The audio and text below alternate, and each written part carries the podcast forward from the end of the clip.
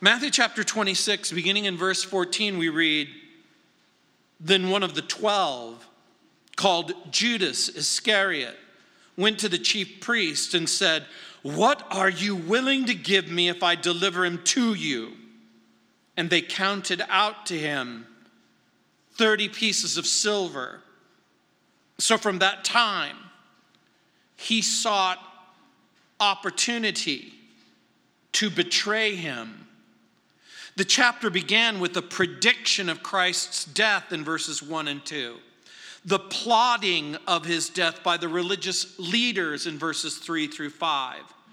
And then we read about Mary's extravagant act of love and worship as she anoints the body of Jesus with a rare and fragrant oil in anticipation and preparation of his death in verses 6 through 13.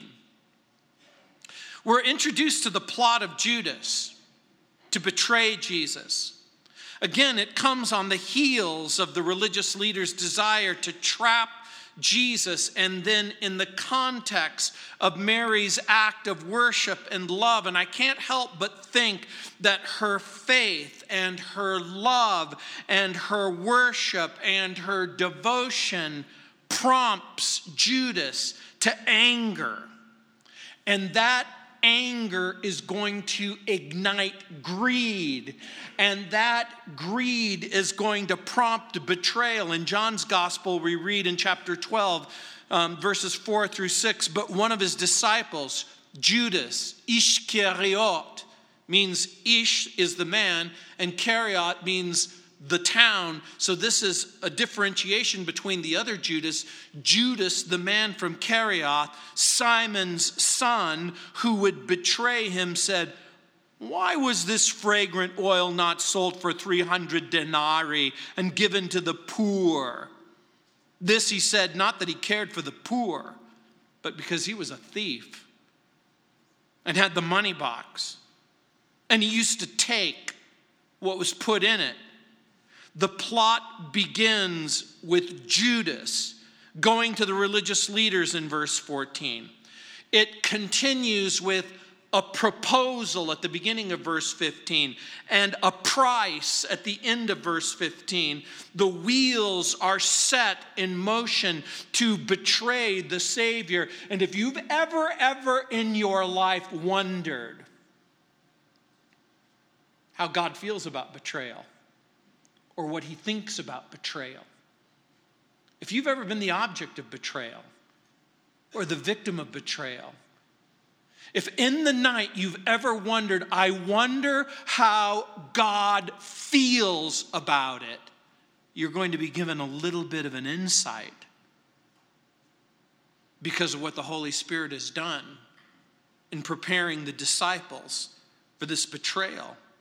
You see, the Holy Spirit revealed this betrayal centuries earlier in the writings of the Psalms in Zechariah chapter 11, verse 12 as well.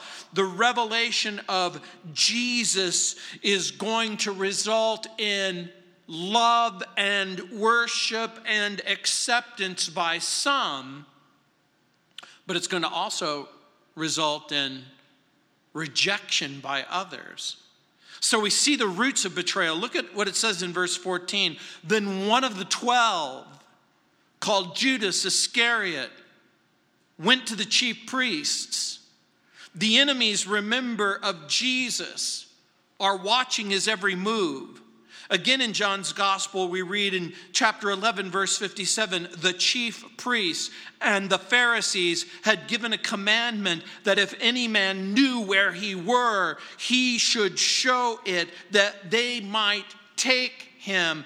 The word had been out on the streets. If you know where he is and you know who he is, we expect you to turn him over to us the commandment given by the chief priests and the Pharisees is going to provide at least some comfort and illusion to the betrayer because Judas can pretend just for a moment that he's a patriot rather than a betrayer. Judas joins forces with the enemies of Jesus. They're going to become partners in what John Phillips calls the crime of the ages. And there's a note one of the twelve. There's a reason why Matthew writes that down, and you shouldn't overlook it. Remember, Judas is one who lived with Jesus. He was called by Jesus. He walked with Jesus. He witnessed the miracles of Jesus. He listened to the teachings of Jesus. Everything that we've already looked at from Matthew chapter 5 and 6 in the Sermon of the Mount, Judas heard with his very own ears. He was an eyewitness to his sinless life. Judas was called by Jesus and trained by Jesus in Mark chapter 6, verse 7, where it says, And he called the 12 to himself, and he began to send them out two by two. He gave them power over unclean spirits. This should cause you to pause right now and begin to understand just how strong the word betrayal really is. You can only be betrayed by someone you love. You can only be betrayed by someone that you care about. You can only be betrayed by someone that you've come to trust. It isn't really betrayal if they always hated you, if they never liked you. Do you realize this is why a dog can never betray you? I've never heard of a dog who said, I think I'm to betray my master. I'm going to generate love and affection, and then I'm going to turn on him. Betrayal requires trust. And betrayal's root is betray. You know that word. It comes from an e- Middle English word, betrayen. In the Middle English, it meant to mislead to deceive. And so betrayal has to do with not just injuring, but destroying trust, possibly by lying. So again, Judas is called by Christ himself, and Christ himself warns Judas of sin's consequences. Again, it should cause you to pause for just a moment. You should step back from the text just for a moment and ask yourself, how is this even possible? How is it possible that someone with so much potential, so much opportunity, so much gifting, how is it possible with that kind of circumstance to generate such a great tragedy? Judas is going to turn his back on the Lord. Judas is going to turn Jesus over to the religious leaders instead of repenting of his sin, instead of trusting. And it should cause each and every one of us to remember that when it comes time for trust, we can either honor the trust or dishonor the trust. When it comes to loving and worshiping and honoring Jesus, we can do it or we can turn our backs on him. Why would Judas place his fate in the hands of the religious leaders instead of Jesus? Because make no mistake about it, when betrayal takes place, you're putting your hands, your future, your affections, your predispositions somewhere. Why would Judas do this? Why would Judas allow his craving for more and more to blind him? To the true identity of Jesus, to the mission of Jesus, to the ministry of Jesus. Did Judas really understand who Jesus was and what his actions would cost him? Remember, Judas is called by Jesus, trained by Jesus. But he doesn't allow his heart to be ruled by Jesus. And it's possible that people can go to church It's possible that people can participate in religious activities. They can participate in religion, but for whatever reason, they won't allow the rule of Jesus to take place in their heart. It's interesting to me.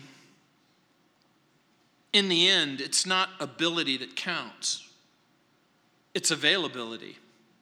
Gifts don't ensure permanent success. Let's just for a moment concede that Judas is called and gifted, but Christ alone assures permanent success. Judas walked with Jesus and his peers, but walking with Jesus and the apostles also don't assure salvation. Hanging out with people who are saved, participating in activities with people are, who are saved doesn't assure salvation. The only thing that assures salvation is repenting of sin and believing the gospel and putting your faith and trust in the Lord Jesus Christ. How many times will it take? And how many times will you have to hear the gospel? Before you put your confidence in Christ. Again, imagine walking with Jesus and talking with Jesus. Imagine being able to personally play the narrative by being there. Do you know someone who's heard all about Jesus, who's heard all about the truth, who's been told over and over again from the time they were little children in their bed as mom and dad shared the truth about Jesus and, and participated in their life and participated in their love. And, and over and over again, they heard the truth, but they never trusted him. Or worse, pretend to trust him, pretend to know him pretend to love him, but then betray him with a lifestyle of rebellion and disobedience. And so we go from the roots of betrayal to the rewards of betrayal. Look what it says in verse 15 and said, What are you willing to give me if I deliver him to you? And they counted out to him 30 pieces of silver. In verse 15, it begins with a devilish proposition What are you willing to give me if I deliver him to you? Over and over again, one of the most commonly asked questions by people in all of the New Testament is why did Judas betray Jesus? And there's a lot of answers that could be given. We could cite anger. Remember, he's already anger angry over the fact that Mary has anointed his body. He's already expressed indignation and anger of what he thinks could be a better use of ministry resources. But I'm going to suggest to you that anger and indignation can't be the exclusive answer of what's going on inside of his heart because there seems to be anger, but now on top of anger is greed. But is greed the complete answer? Maybe not. This sentence supports the fact that Judas isn't going to betray Jesus for free, which is interesting to me. We can't help but contrast his greed and the selflessness of Mary in the passage that we've just studied. The ointment, remember, the fragrant oil that Mary used to anoint the body of Jesus. Do you remember what it was valued at? Some 300 denarii. Remember, a denarius was a, a, day's wage for a skilled labor. With a denarius, you could buy a loaf of bread, you could buy two cups of wine, you could buy a place to stay. 30 pieces of silver we know that this particular piece of silver is a shekel of Tyre. A shekel was worth not one, not two, but four denarii. A shekel was usually the amount of money that you would pay a skilled laborer for a week's worth of work. You can do the math. Four times 30 equals 120. Interesting. Mary values Jesus highly. Judas doesn't value Jesus very much at all. And so we see the contrast. What will you give me if I deliver him to you? I want you to think about that for just a moment. What was he thinking? Is it the obvious statement? What will you give me? What was he hoping for? Do you think he was hoping for way more than 30 pieces of silver? What exactly was it that he was looking for? Did he all of a sudden forget everything that he heard Jesus say in the weeks and the months and the years before this incident? Did he forget the words of Jesus in Luke chapter 12, verse 5, where Jesus said, I need you to take care? I need you to be on your guard against all kinds of greed. Because a person's life doesn't consist in the abundance of his possessions. Did Judas all of a sudden just forget that that was ever said? We live in a world that doesn't carefully distinguish between what we want and what we need. Paul Martin wrote, quote, greed has three facets: love of things, love of fame, love of pleasure. And these can be attacked directly with frugality, anonymity, moderation, unquote. What will you give me? What do you think the religious leaders were thinking and feeling?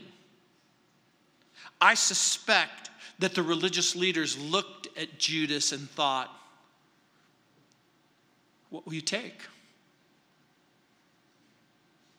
What will you take? What is it that will convince you?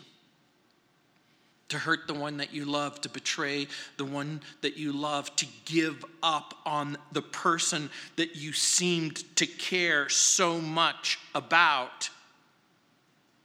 The expression in the text is interesting.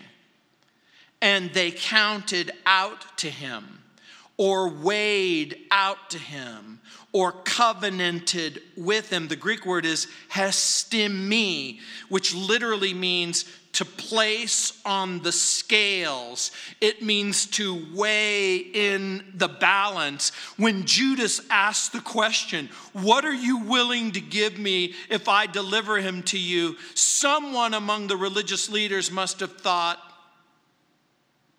We'll give you the price of a slave. You see, silver was the metal of redemption. Every Jewish male was required every year to bring a half shekel of silver. The rich could give no more, the poor could give no less. This is a metal of redemption and reconciliation. But the sin of greed is a growing sin the sin of greed doesn't just stop with, What will you give me? Because the moment you ask the question, What you will give me, you almost invariably, if you suffer from this condition, is you want just a little bit more. Why is it a growing sin? Because it has to be fed to grow. We have this need to accumulate. We have this need to hoard. We have this need to own things. And I'm as guilty a person as that you might know. I have boxes and boxes of stuff, and, and my wife, every once in a while, she'll make me watch an episode of Hoarders. and she'll go, Are you getting the message? Are you beginning to understand? We own things, but often these things wind up owning us. We understand that anger coupled with greed can cause us to betray our country or to sell our body or to sell friendship or give up on someone Covetousness is like a cancer that consumes. And some people follow Jesus. I'm going to suggest to you they begin by following out of a deep conviction and belief. But even in the midst of that conviction and belief, it moves in a different direction. Because if you're wondering what it will take for you to participate in anger or greed or betrayal, all you have to do is substitute love and worship inside of your heart heart for something else. I believe that Jesus genuinely, in good faith, called Judas because he saw in him something. But Judas's strength is going to become his weakness, and it's a danger that each and every one of us face. On Wednesdays, I'm going through the book of Ephesians, and we just talked about spiritual gifts. And if spiritual gifts have anything to do with the believer, we know that the spiritual gift is always given by God, and each and every believer has one.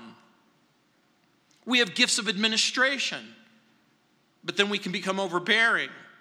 We have gifts of speaking but then we can begin to entertain and love celebrity. We have gifts of leadership and we can become self seeking. We have gifts of loveliness that can become sensual. We have gifts of humility that will sometimes lead to a false humility where no one is willing to serve at all.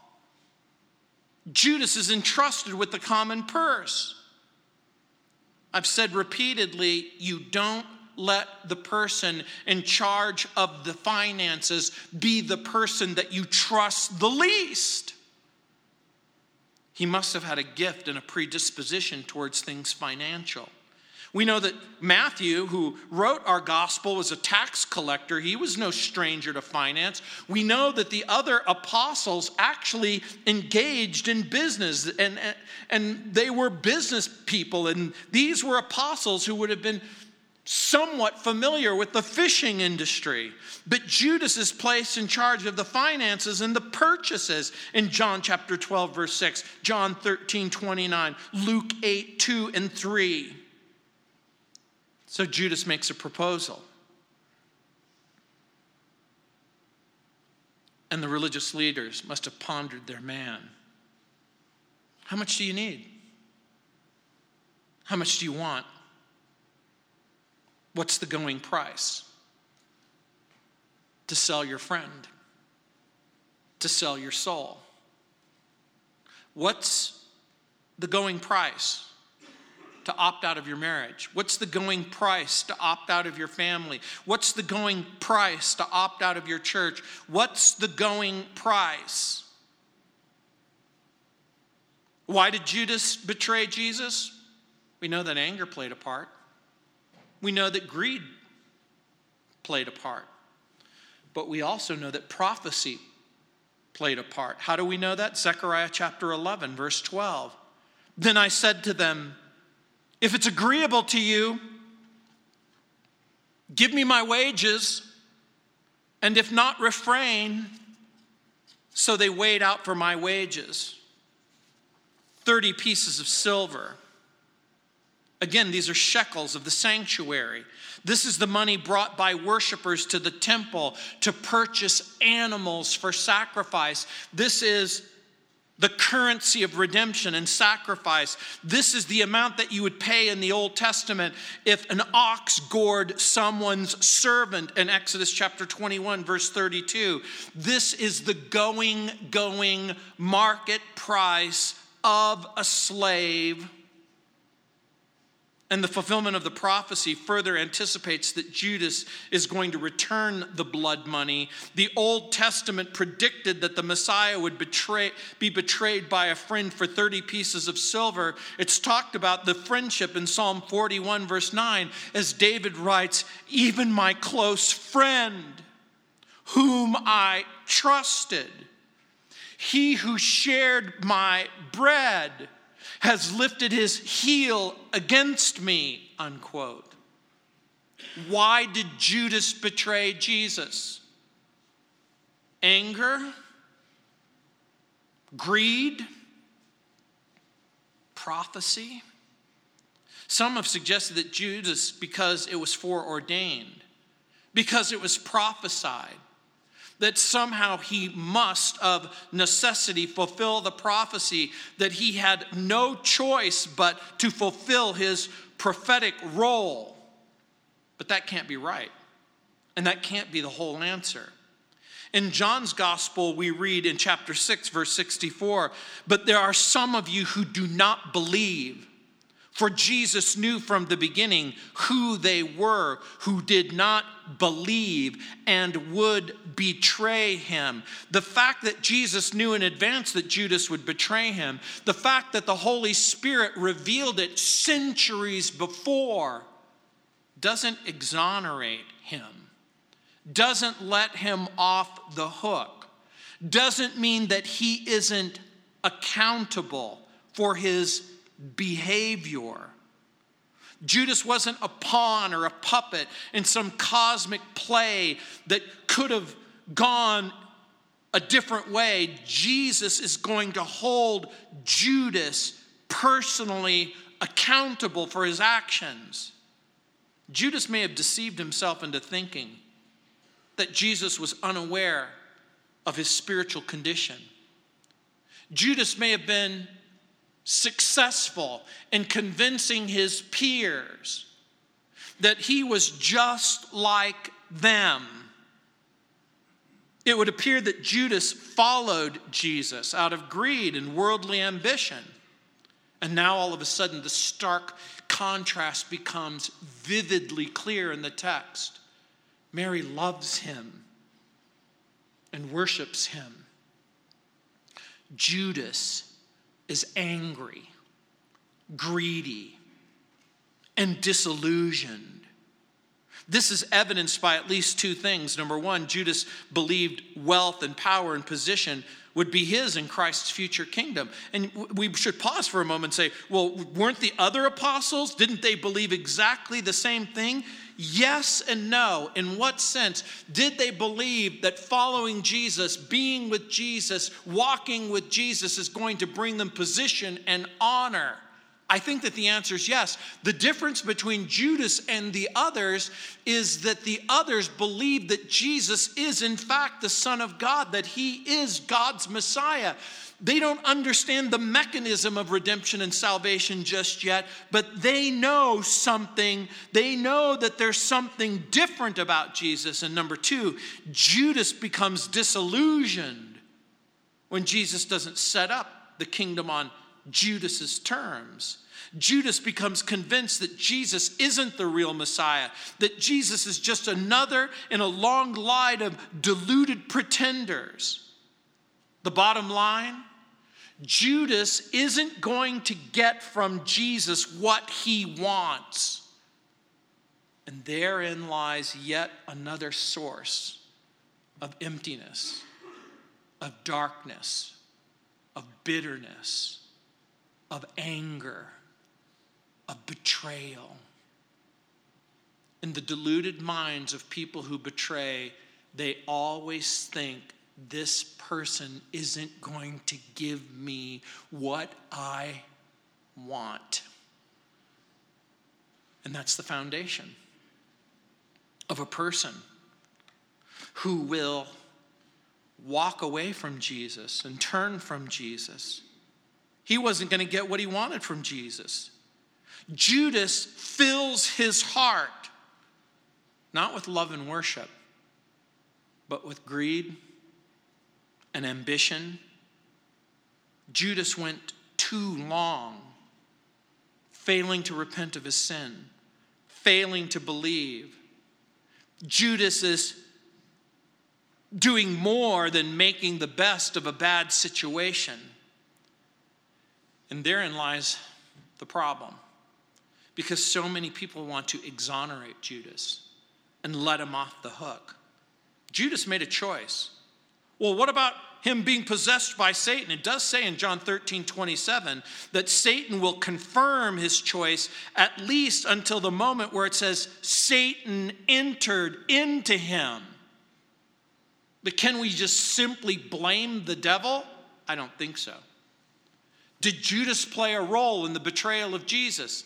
The answer is yes. Does Satan play a role in the betrayal of Jesus? The answer is yes. And you know what both will have in common? They're both going to be held accountable for the role that they played. Again, some have suggested that Judas was a kind of fanatical believer who conspires with Jesus in his death to fulfill prophecy. Some people have imagined, oh, Jesus was aware of the prophecy in Zechariah and the statements made in the book and in the Psalms, and that, that Jesus actually asks Judas to participate in this wickedness. But make no mistake about it, that's a lie. Jesus will never ask you to participate in wickedness in order for his dreams to come true. And so, the, for the voice that tells you, you have to do this, if it's wicked and wrong, you don't have to do it. The facts in our text say otherwise. Judas asked the religious leaders for money. That doesn't seem to indicate a singular motivation. He will betray Jesus. He doesn't have pure motives. He doesn't have a love for the Savior. The gospel writers use terms like thief and betrayer to describe him. It's far more likely that Judas is motivated again by anger, by greed, by power, by prominence, a kingdom in the here and now. Jesus keeps talking about his death. Judas never calls Jesus Lord. The text seems to indicate that for whatever reason, he never crosses that line of salvation.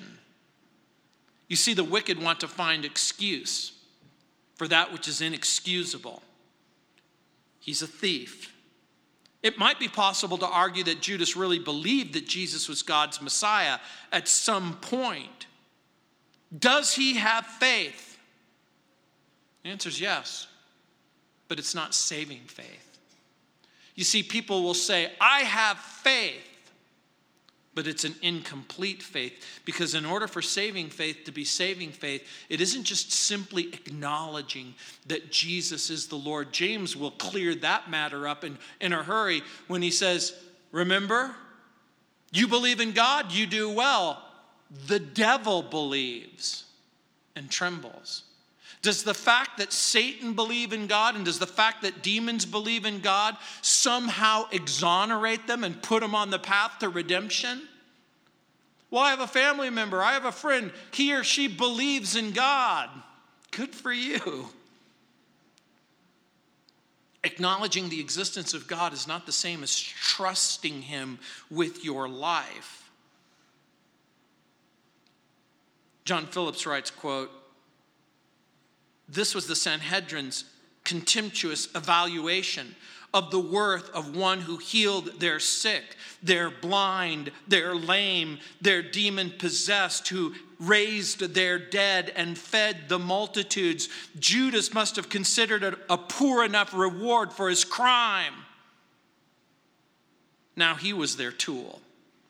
They had bought him as well as the Lord. There's plenty of blame to go around. Judas thought that he would get way more. The betrayer always does. The betrayer always thinks that they should get way more. But I want to note something in the text that you might have overlooked. Judas doesn't dictate the price, the religious leaders do. People think that they're going to get much more by trusting themselves, by trusting this world, by trusting its provision. People always think that they're going to get way more if they just simply put their confidence in something other than Jesus. But it never works out that way. Because the Bible says the wages of sin is death. And so we see the results of the betrayal. Look what it says in verse 16. And from that time, he sought opportunity to betray him. In the passage, there's a hint that the religious leaders in Judas aren't simply co conspirators. The religious leaders, even at this point, still hold Judas at arm's length. Is this something else? Is it possible that Judas is not Jesus' betrayer? Is it, is it possible that he still has a love and a loyalty for Jesus? Is it possible that he still might flip back to the opposite side. And you see, this is the worst of all worlds for the Christians. What my friend Greg Laurie calls a mugwump. Remember, I've told you what a mugwump is. A mugwump is a person whose mug is in the kingdom and their wump is in the world. They're constantly facing Christ and Christianity, but they're always living with just one part of them on the other side. And you know what happens? The devil doesn't completely trust you, and God can't completely use you. That's the worst of all worlds. Judas is going to seek opportunity. Judas isn't privy to all of the religious leaders' private plotting. Remember, the religious leaders have already said, not during the feast. But now all bets are off. Judas is going to keep his eyes open. Judas is going to look for the most favorable opportunity to hand Jesus over in order to satisfy the religious leaders' ambitions. Remember, the religious leaders wanted to avoid the crowds, they wanted to avoid the possibility of a riot. So, when is going to be the best time? Does Judas at this point know the location of the Passover meal? I'm going to suggest to you he doesn't. Judas knows that Jesus and the others are going to return to the Mount of Olives during the Seder or the Passover celebration. But with this unexpected offer, with this unexpected betrayal, the timetable for the death of Jesus is going to be moved up. Warren Wiersbe writes Judas is a warning against resisting the Word of God and rejecting Christ. What's interesting to me is how many people want to avoid the warning and continue to resist the Word of God. For so many people who still think that anger can be a part of their life, that greed can be a part of their life, that disillusionment with Jesus and with grace can somehow be satisfied somewhere else. So, what is the answer? To the question, why did Judas betray Jesus? We know that anger played a role. We know that greed played a role. We know that disillusionment played a role. But we also know that Judas found Jesus lacking. That Judas may have started off with Jesus because Jesus did seem to be the best hope for freedom from Rome. If Jesus could overthrow Rome, then maybe Judas might be able to participate in some major way in the new world order. But all of this talk of arrest, all of this talk of imprisonment, this waste of ministry money, none of it seemed to make sense to Judas. Or maybe it made perfect sense. It would justify his reasons, his twisted logic his confusion and deception. Do you dare ask the most important question? When are we most likely to betray the ones we love? When is that likely to happen? When we become clouded in our judgment, when we're motivated by anger or greed or covetousness. When we allow deceit to inform our thinking rather than Christ, when we resist the Word of God, when we reject Christ, when we fill our hearts with something other than love for Him and worship of Him. I want you to imagine a different scenario. Can you imagine if Judas had said to Jesus, instead of the religious leaders, What will you give me if I turn from my sin, repent of my anger and my greed, my covetousness? What will you give me if I decide that I don't want deceit to no longer be a part of my life? What do you suppose Jesus would have given him? forgiveness, absolution. I'm going to suggest that that's exactly what would have happened. He would have said, Fear the Lord, trust the Lord, your reward won't be lost. Remember the words echoing in Matthew chapter 5, verses 11 and 12 Blessed are you when men shall revile you and persecute you and say all manner of evil against you falsely for my sake. Rejoice and be exceedingly glad you may not be participating in some reward right now, but great is your reward in. But what about the person who says, I want my reward now? I want my satisfaction now. I want something now. And what's interesting and evil Judas doesn't want to simply betray Jesus, he wants to destroy Jesus.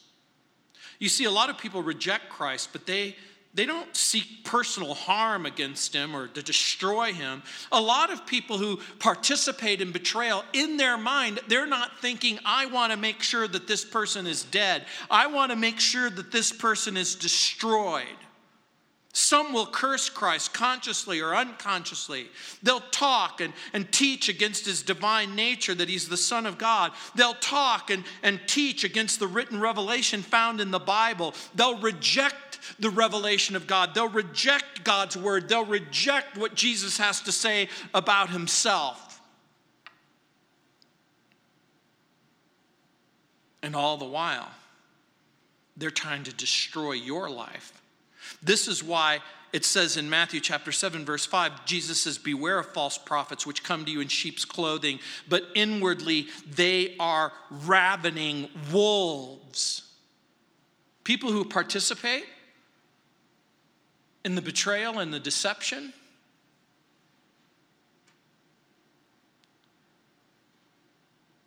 Need help. Seeing past their blindness. Judas is going to play a role in sending Jesus to the cross. Satan is going to play a role in sending Jesus to the cross. Neither Judas nor Satan is going to benefit from the cross. My sin will play a role in sending Jesus to the cross, and so will yours. The difference between Judas and Satan and me and you, they won't benefit from Christ's sacrifice but I can. And you can. We can benefit from Jesus' sacrifice again if we will trust him, if we will love him, instead of walking in our disobedience, in anger, in bitterness, in covetousness, in greed, we can say, Lord, what will you give me if I turn to you? And turn away from my sin. John writes about it. He says, If you confess your sin, he's faithful and just to forgive you and to cleanse you from all unrighteousness. What will he give you? He'll give you life instead of death, he'll give you hope instead of guilt, he'll give you heaven instead of hell. By the way, Judas makes a bargain with hell. And Jesus will give Judas ample opportunity to back out of the deal. We're going to see that in the weeks ahead.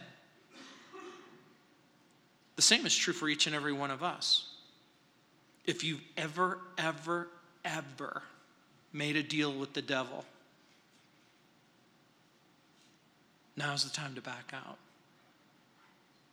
Now's the time to say, Lord, I want to turn from my sin. I want to turn to my Savior. I want love and worship to replace the bitterness inside of my heart. I don't want to be ruled by anger and disillusionment. I don't want to live my life based on all of the mistakes that I've made and all of the betrayals that I've experienced. I want my life to be different. And I want my future to be different. We're going to have communion right now. And as we have communion, I just want to remind you again of what's happening. Because in just a few chapters, in just a, a, few moments, actually, Jesus is going to prepare for the Passover in verses 17 through 19. And then he is going to participate in that final Seder at the end of the chapter. Right now, we're going to get a little preview as we remember what most of us know that on the night that Jesus was betrayed, he took bread and he broke it and he said, Take this and eat it, all of you.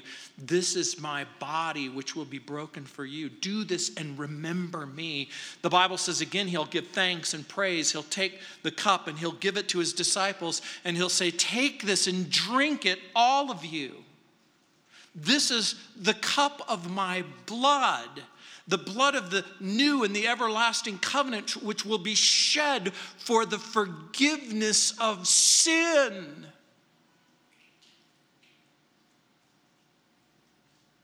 he'll be crushed. For you, he'll make the sacrifice for you.